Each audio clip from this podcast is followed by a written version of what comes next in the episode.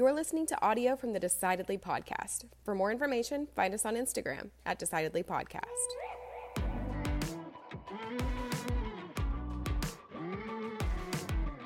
Today's guest is Representative Julie Johnson. Representative Johnson is a lawyer, personal injury lawyer in Dallas, Texas, and in 2018 she became an elected representative in the Texas House of Representatives. She was reelected in 2020. When we met Julie, she was running for office. Now we get to talk to her after she's been elected and reelected. Fun fact about this conversation is it was one day after all of the Texas Democrats returned from DC back to Texas after breaking quorum. So we got to talk to her about that as well. Of course, as always, we talked about decision making. We learned some helpful tips. I think you're going to learn a lot by listening to this as well. I'm Sanger Smith. This is Decidedly.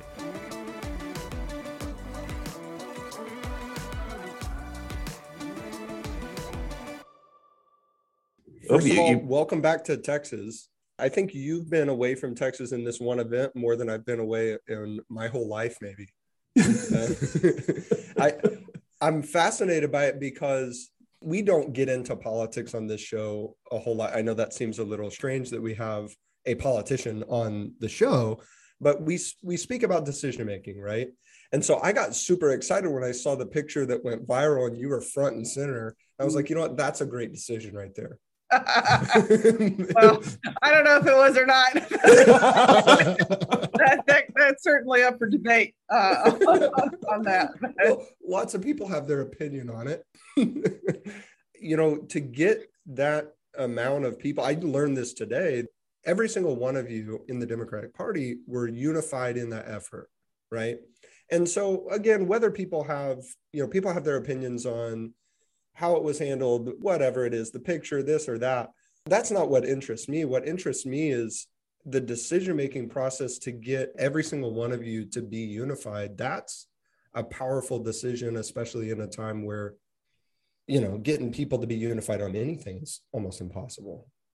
Well, you know, there were 57 of us. So okay. let's so let round up to 83. Let me give you some, let me give you some uh, accurate facts. How about that?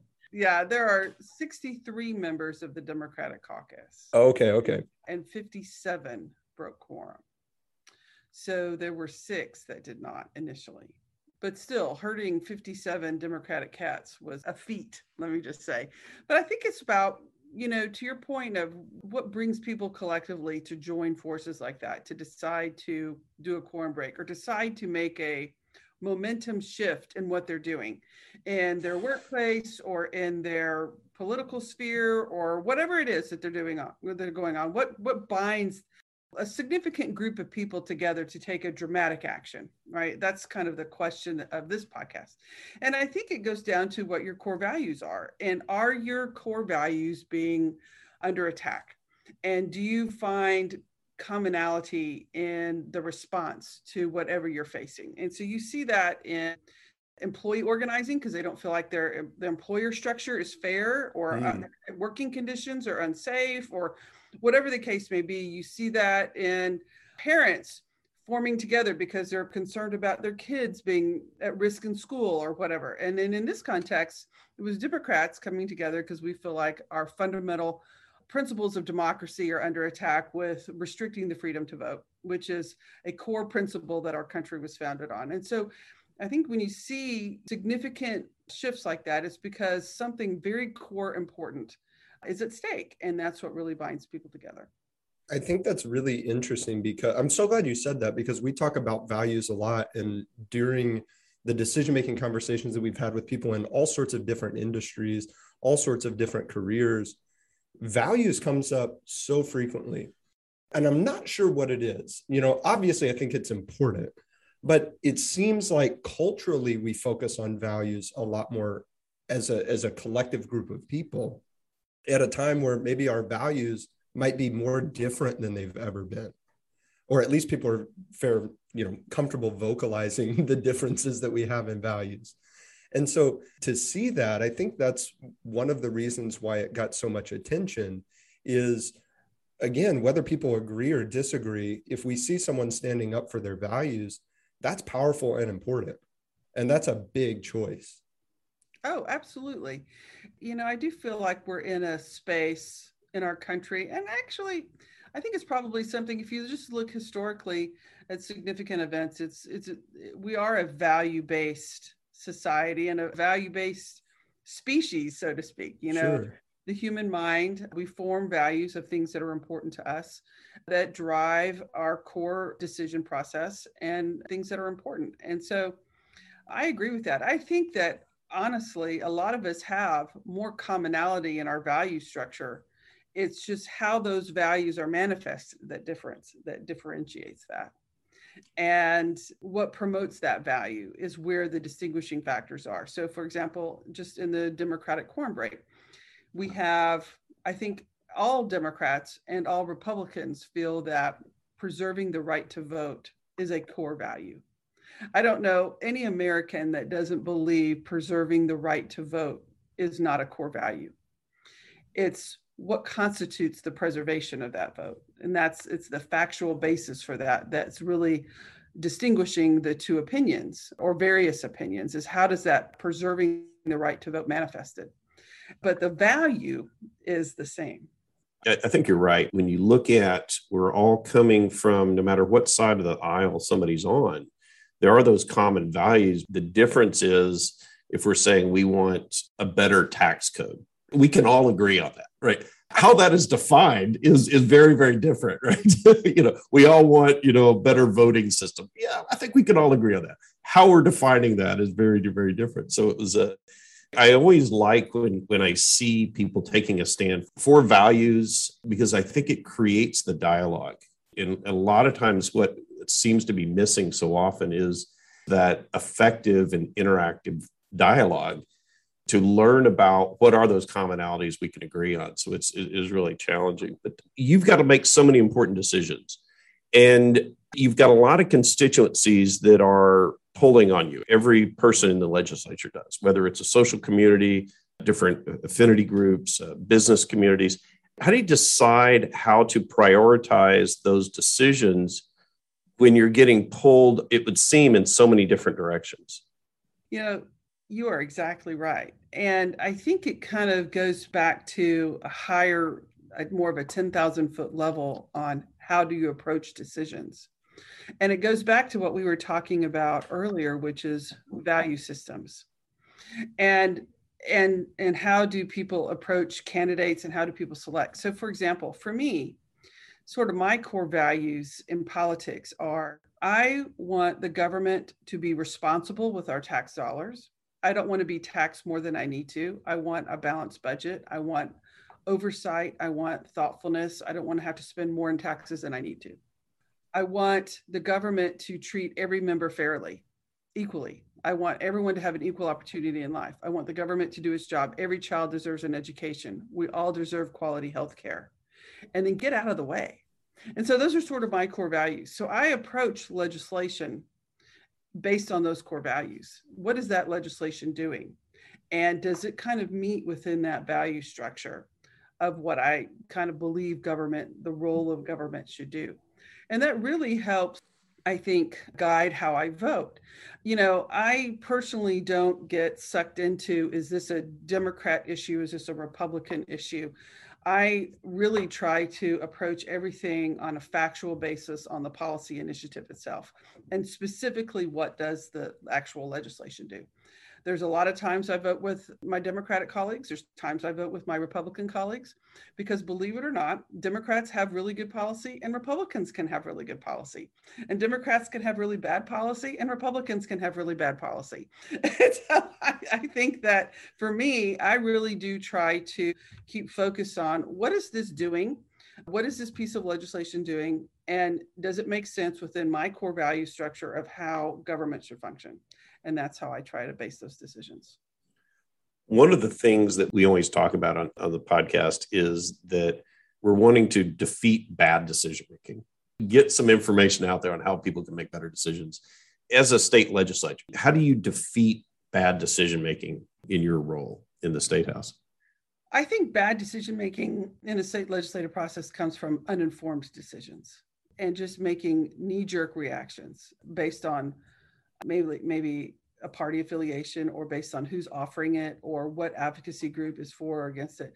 I think that you have to really research what you're voting on. And uh, so many of my colleagues sometimes just blindly cast a vote and you have no idea what the legislation is doing, no idea what it's designed to do and the impact it has. So to me, the number one thing you can do is make an informed decision and really understand the issue and put the effort in to comprehend the pros and cons and the impact of what that piece of legislation is designed to do. That seems like that would be really challenging in your position because the types of questions that are coming at you as a representative sometimes are going to be squarely within areas of your expertise but we right. can't be experts on everything so i would imagine that every now and then there's going to be a bill that comes across that's maybe about a problem that you didn't even know existed right some problem about the railroad or something you say i don't know anything about the railroad right right well and there and that's right and so we had 7000 bills filed this past session to that point, it's really impossible to read all 7,000 of them directly. Well, that's where good decisions come in place by staffing. You know, have you have you hired competent staff that you can trust and rely on to help ferret out that share your value structure that will approach the decision making the way you would want it to be approached? Do you rely on other sources of information as trusted sources to help rely and gain that information? And so again, you know, we make I love this podcast because decisions are so important and we don't realize the consequences and the ripple effect that decisions can have all up and down the chain of making a decision, just such as did you make a decision to have good processes in place in your office? Did you make a decision to have good staff? Do you make a decision to all those things affect, to your point, the decision I might make on how to vote a bill? And so it's good decision making stacks on top of each other for overall success. So you are a business owner, correct? Okay. Mm-hmm. So what you're saying resonates with me as a business owner in the sense that you can't possibly make every single decision that needs to be made within your business, nor as a representative, right? You've got to rely on your team. The question that I have for you is, and maybe the answer is the same in your capacity as a business owner and as a representative, but as a representative, how do you ensure that the values that are important to you as a representative are the values that your team are using when they are making those decisions independently themselves on how to support the overall effort? Well, I think that communication and clarity of communication is really key to understanding that, right? And then having that discussion through a variety of circumstances. So, obviously, when you interview a staff person, having that conversation is what are their core values to, see if they match with mine. And then just in the experience of the workplace, as we discuss legislation, obviously we discuss in detail the most controversial legislation, right? You know, and how we're going to apply that. So then I rely upon my staff on less controversial issues. And so they get a sense of working with me. And fortunately, I have zero turnover in my staff. You know, my staff is, so I hired great, my chief of staff is so talented and smart and just guides my staff. We're like the Hotel California. Once you come, you can never leave. How many staff people does each representative get? How do you get that rounded up and hired? Well, we have very pathetic state budgets to hire staff. And that's one of the huge problems that we face in the Texas legislature is funding. So I supplement my staff with my campaign funds because Got I it. believe okay. in paying a fair wage and a competitive wage and hiring the best talent I can for my office and for my constituents. And so it's it's difficult because the state budget, we're only allowed a total budget of $15,000 a month during session for all staff okay. and office, everything. It's woefully inadequate. Oh, that's uh, office yeah. and staff? Yeah, everything. Oh, wow. It's wow. terrible. I mean, and then not during the session, it goes down to 13,000. So think about how you could think about what you're trying to run in your business on right. full, all, all expenses in for 13 grand a month. And yeah.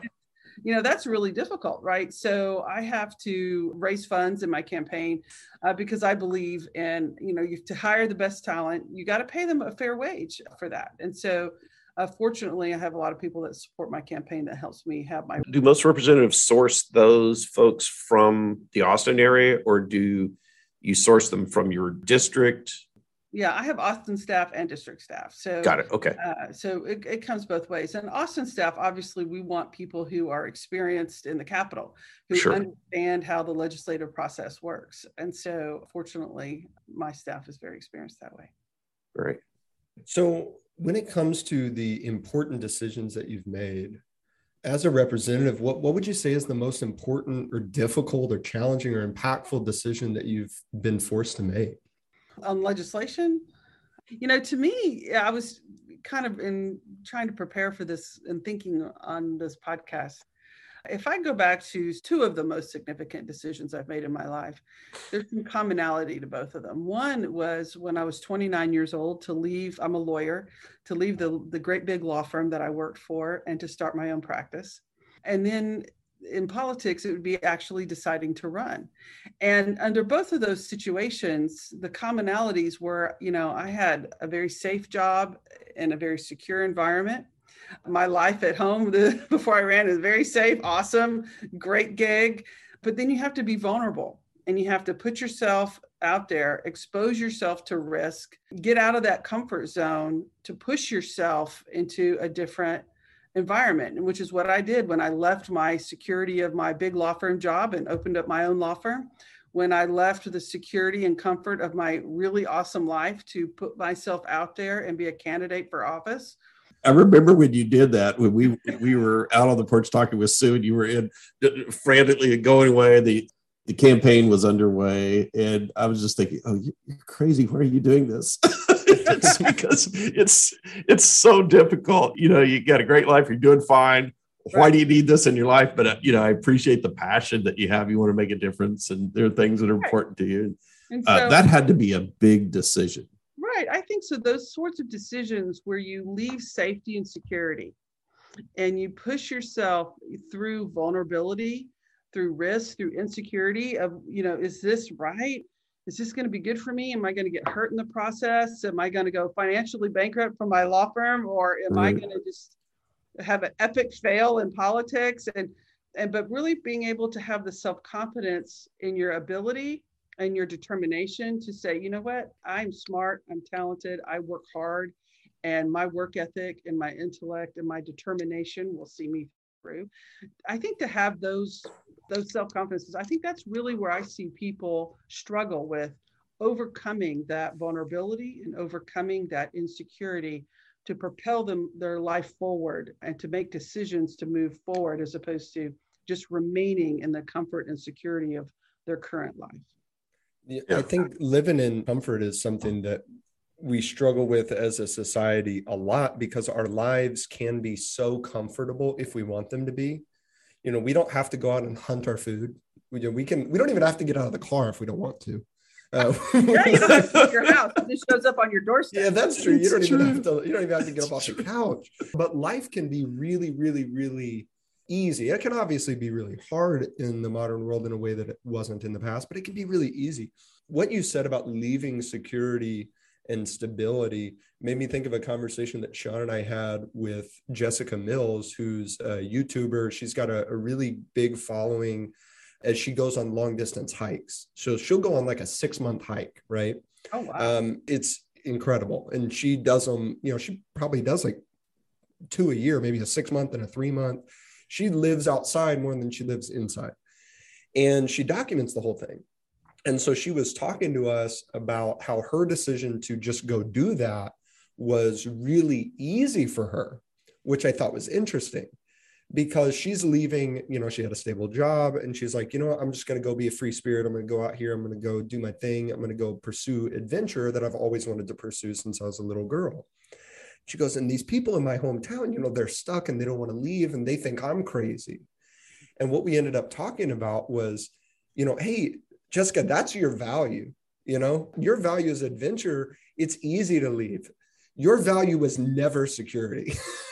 and so for for some people whose value is security, it really is so challenging for them. It doesn't make them a worse person. It doesn't mean they're not courageous. It doesn't mean they don't have something to offer. It just means it's more challenging. And I kind of resonate with you on that. Like, I'm certainly not like Jessica in the sense that I could just drop everything and go do right. it. You know, that's not for me. And I, I don't know that security would make it to my top five values, but it's certainly more important to me than it is to someone like her.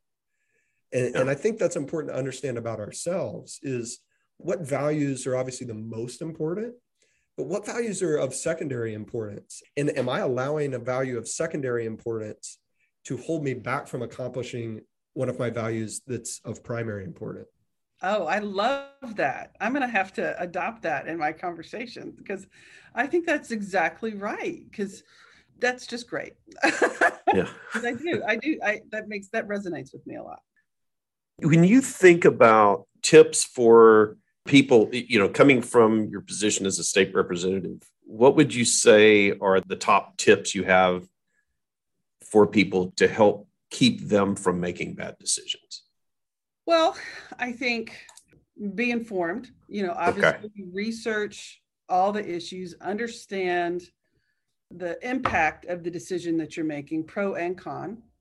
Does that resonate with your value structure? Does that resonate with what you believe is right? And third, you know, for me, it's when you're trying to evaluate substantive policy issues, you know, is the impact that this legislation is going to have on other people an impact that I support and that I can live with? And does that you know foster a value that i have and so i think just always checking yourself but being informed do your homework be thoughtful don't make hasty decisions really live with it for a bit because there's times when we have really controversial things that i have to vote on that yeah. i just i just sit with it for a bit you know and just to make sure that my instinct is right on that that's interesting that you mentioned avoiding hasty decisions because we were talking to Dr. Tsipursky, who's a disaster avoidance expert. Don't ask me to fully explain what that means because that's what he says, and, and and he does a good job of it. But he, he essentially helps businesses avoid making bad decisions, and that was one of his like number one tips was don't make quick decisions. You know, sometimes you have to, I guess, but I think that in our world, everything's so fast paced, especially those who, you know, we live in a big city. I live in Fort Worth, you know, you live in, in Dallas and Austin, big cities. Things are moving fast. People are driving fast. People talk fast. We've got back to back to back to back meetings all day long. Mm-hmm. Sometimes we get confused with the decisions that require an urgent response, and we confuse those with all other decisions. Not every decision do I have to make right now. Right. Yeah. You know, I agree with that. You know, sometimes what'll happen is in the legislative process, an advocacy group or a lobbyist will come in and try to share with me a position or viewpoint on a particular piece of legislation and try to secure my commitment right then mm-hmm. you know, to yeah. what they want done. And, and they really want my commitment right then. yeah. What do we need to do to put you in a car today? Yeah. Right. And, and sometimes the answer is, is very obvious. And of course, yes, of course, that's absolutely something that I'm going to support because it's it's pretty clear. But other times it's not so clear, and you just have to resist that desire to please somebody sitting right in front of you and say, you know, I, I really appreciate you coming and taking the time, but I just need to sit with this for a little bit. And I always love the excuse I need to talk with my staff. yeah, yeah, yeah, And taking the time, but also consulting people who you trust and rely on in your net, in your world to help make these decisions. Because sometimes it's really tough. Some of these things are not cut and dry, and they're not so black and white. And there's a lot of gray in trying to decide the best way to to deal with that so and so many times you know we, we see bills that come out and you know it's the, the motherhood and apple pie bill like of course i would i'll celebrate motherhood and apple pie but you know it's it's getting into what is actually in that legislation that may run counter to what i need to be representing for my constituency or contradicts my values or my goodness if i well, if i voted yeah. for that that would not be good and, for anybody right and then one of the really hard times is when you have multiple constituencies that share opposite views on a legislation. So you're having to sort of pick between your children. The business community may favor one outcome, but employees and workers and people going to may need a different outcome or patients may need one outcome but healthcare providers may need a different outcome or eh, there's all sorts yeah. of, of issues that come into play sometimes um, it's not so clear and I think that's it. You just can't rush in. In our business, there's always people uh, trying to call. There's constituents calling. There's lobby. There's the, advocacy groups, and they want your immediate support right then. And you just have to take a breath and no, don't overcommit. Don't commit to something you're not willing to do. Your word is your bond. So just take the time to make that decision. When people commit to something and then don't follow through, that's one of the worst decisions you can make. Yeah. That's fascinating. It made me think of a time that I went to a uh, sales training seminar. And the guy that he's, he's basically teaching everybody to be a better salesman. Now, as a financial advisor, I'm not a salesman in the sense that, you know, I'm selling cars, but there's something I could learn, right? So I was like, all right, well, I'll, I'll go to this and see what I can take away. He said something that sounded really great and it was our job as salespeople is to move people from a point of indecision to a point of decision. And that's why we'll never let them leave without making a decision. So, yeah, that sounds good, right? that you framed that very nicely, but that's not necessarily helping them make a good decision. they're certainly making a decision if I do that. And, and I guess that's kind of what the lobbyists, uh, the special interest, whoever it is that that's speaking with you is they're trying to get you to make a choice right. And they're trying very hard. Yeah. and, and, right their object their object when they come into my office is to advocate for a particular position on legislation and secure my commitment to agree with them. And sometimes i don't want to do that. I, i'm just i'm like this issue is interesting but i just i just don't know you know? Do you I, I have to be honest about people do you take meetings in your sort of due diligence through legislation I would imagine that there are some obvious lobbyists that come in that you know exactly what their position is. If it's a it's a healthcare bill and they're in the healthcare industry or you know whatever, you know exactly what they're advocating for before they walk through the door. Are there times where you would take a meeting where you know that they're advocating for a position that you know that you're going to disagree with, so that you can get more information maybe from the other side. In other words, it, it's kind of like if you're an MSNBC listener, do you ever listen to Fox or vice versa, just to hear what are they talking about on the other side that I'm not really hearing because I, I disagree with, but, but what are they saying over there? Well, of course I do, you know. Yeah, okay. And, and yes, I think it's important to understand the perspective of the other side of somebody on an opposing viewpoint because for one i may learn something about the issue that i just wasn't aware or it may shift my perspective ever so slightly. Like oh you know i hadn't really thought about it from that lens. And that's you know that's something i need to consider in my decision making. And and sometimes to your point it's just yeah i want to know what stupid things they're saying. What, what idiot stuff are they saying yeah it's so it's, it's everything but i think the more we as human beings seek to understand the perspective of those that disagree the better off we are. We have a better understanding. We might find some common ground and it also just sharpens our own viewpoints when the time comes that we stop talking, conversing, listening, and learning from others is a sad day. Yeah, it, it would be so tempting to just dismiss those and say, I, I know what this person's going to say. I know it's crap. I don't want to, you know, why am I wasting my time listening to this person? I'm not going to agree. but it, it's, I guess, you know, good to get those viewpoints. I find myself doing that as I flip to different news outlets that I that I know what their perspective is just to, as you said, just to hear what craziness is going on. But a lot of times I come away from those interactions upset, but a lot of times I come away going, I did not know that. you know, so it's right. it's helpful. well, obviously, as a Democrat, you know, I'm going to lean more towards the MSNBC news than I am Fox News. That should not be any big surprise to any human being on the planet. Sure, yeah. But you know, I have Republicans that are constituents, and I do watch Fox News from time to time. I do want to understand the messaging that they're getting. Like on COVID, for example. Yeah. Who would not want a vaccine. It just is unbelievable to me. But I want to hear the messaging that they're getting so that I can maybe adjust my communication so that they'll hear me. Right. You know, you know what, what's the rationale? Yeah, that, right. You know, and because you know, communication is only as effective as it is received. And so sometimes as a communicator, I have to adjust how I communicate about something. And this is true in my law practice too, is that when I try cases to a jury, I have to adjust how I present and communicate about a case uh, if I can get a sense of if the jury's hearing me or not. And yeah. so you have to adjust so that hopefully your communication can be effective. And so I think it's understanding the news media that people take in because that affects their bias and their viewpoint.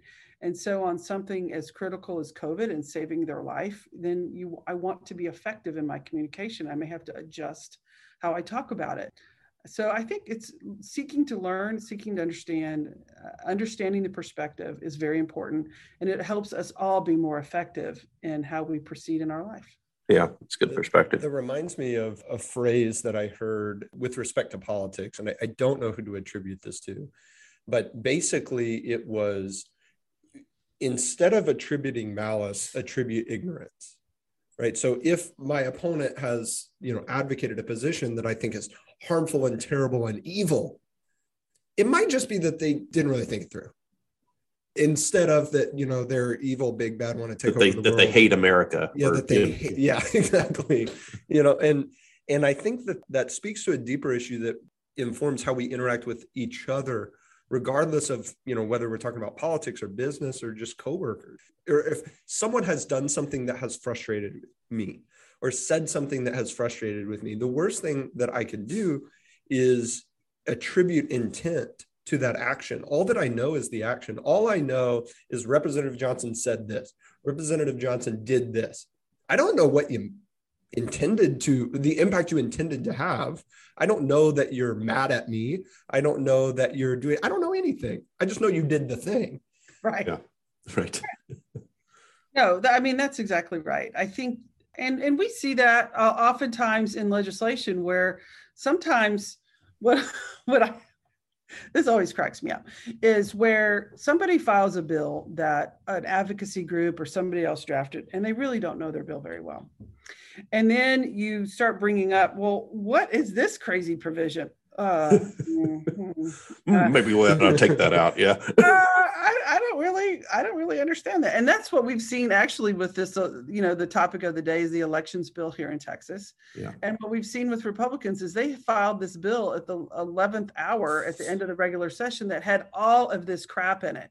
And then after we you know then de- democrats object oh, this is terrible. And then the Republicans, once they started looking at it, like, oh yeah, we don't really know where that came from. That was an error. Oh, uh, and you know, that's what happens. And I, I think that at the end of the day, what's incumbent upon us in, in policy making is to accept it when people uh, recognize that they made a mistake and not punish them for it and say, you know what, good for you for recognizing that you made a mistake and you're willing to pivot and change and correct it versus dying on the grave for it, you know, because right. rather than admitting that you made a mistake. So I, in my policy making, I reward people for willing to compromise and take out bad things out of bills uh, once they've been more informed and enlightened, and try not to hold it against them because I want to encourage that good behavior. so. Absolutely.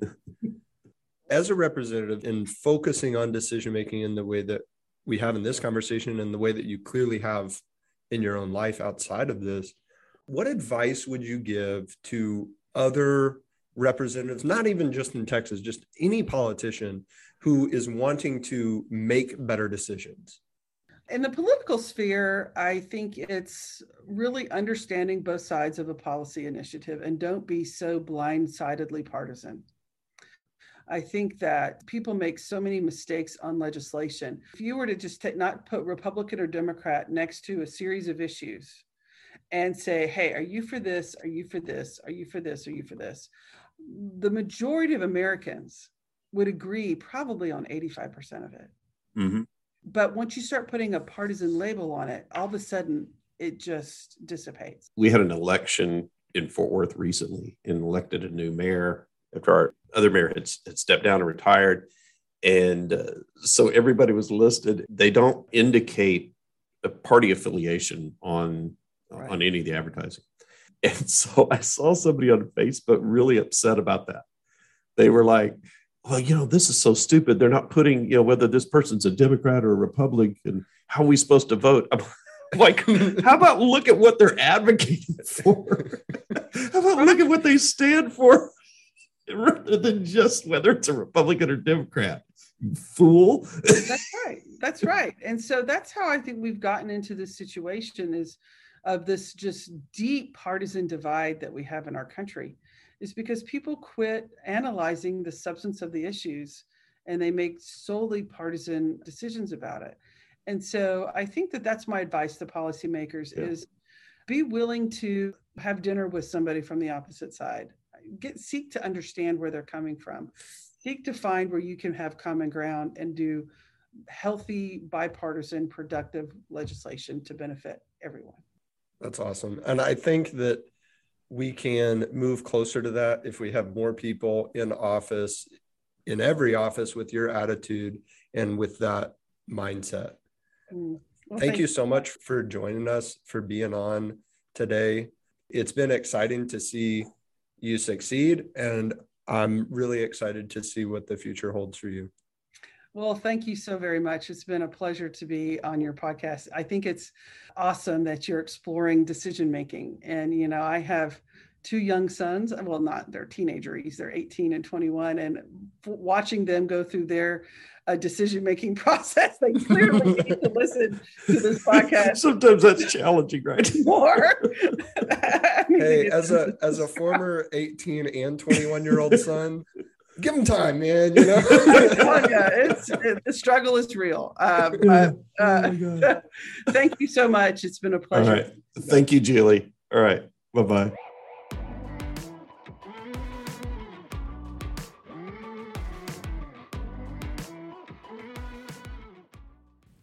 Okay, my takeaways from our discussion with Julie really were, were centrally to be informed. And I think there were a couple ways that she was doing that. Uh, one was having competent staff that's bringing her the right information, but also listening to opposing opinions from, from lobbyists and, and information like that. So it was really sort of getting the, the right information. My, my biggest takeaway was, and this isn't brand new, right? But values a, lot of people that we've talked to have talked about values, and Representative Johnson brought that up again. And it was interesting. We talked about how that's the most important thing for her as a representative. And I really don't hear a lot of representatives talk that way. Yeah. So it reinforced to me that that focusing on decision making that's aligned to our values is really important no matter what type of decisions we're making.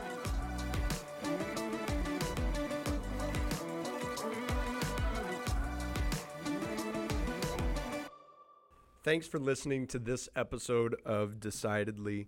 I learned a lot from our conversation with Representative Johnson. You can find more about the work that she's doing for the great state of Texas on Instagram at Julie Johnson Texas and on Facebook, State Rep Julie Johnson. Give us a five star review on iTunes and Spotify if you learned something about decision making today. If you didn't, well, I really hope that you never run for office. As always, catch us on Instagram at Decidedly Money. That's where we're really active, posting great looking pictures of Sean and I smiling for you. Until next time, I'm Sanger, and this is Decidedly.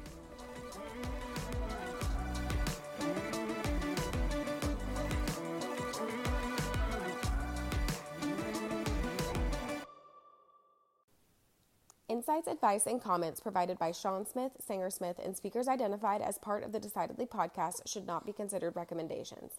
Speakers who are not identified as members of Decidedly are expressing their own opinion, and their statements should not be construed as reflecting the views of the Decidedly team.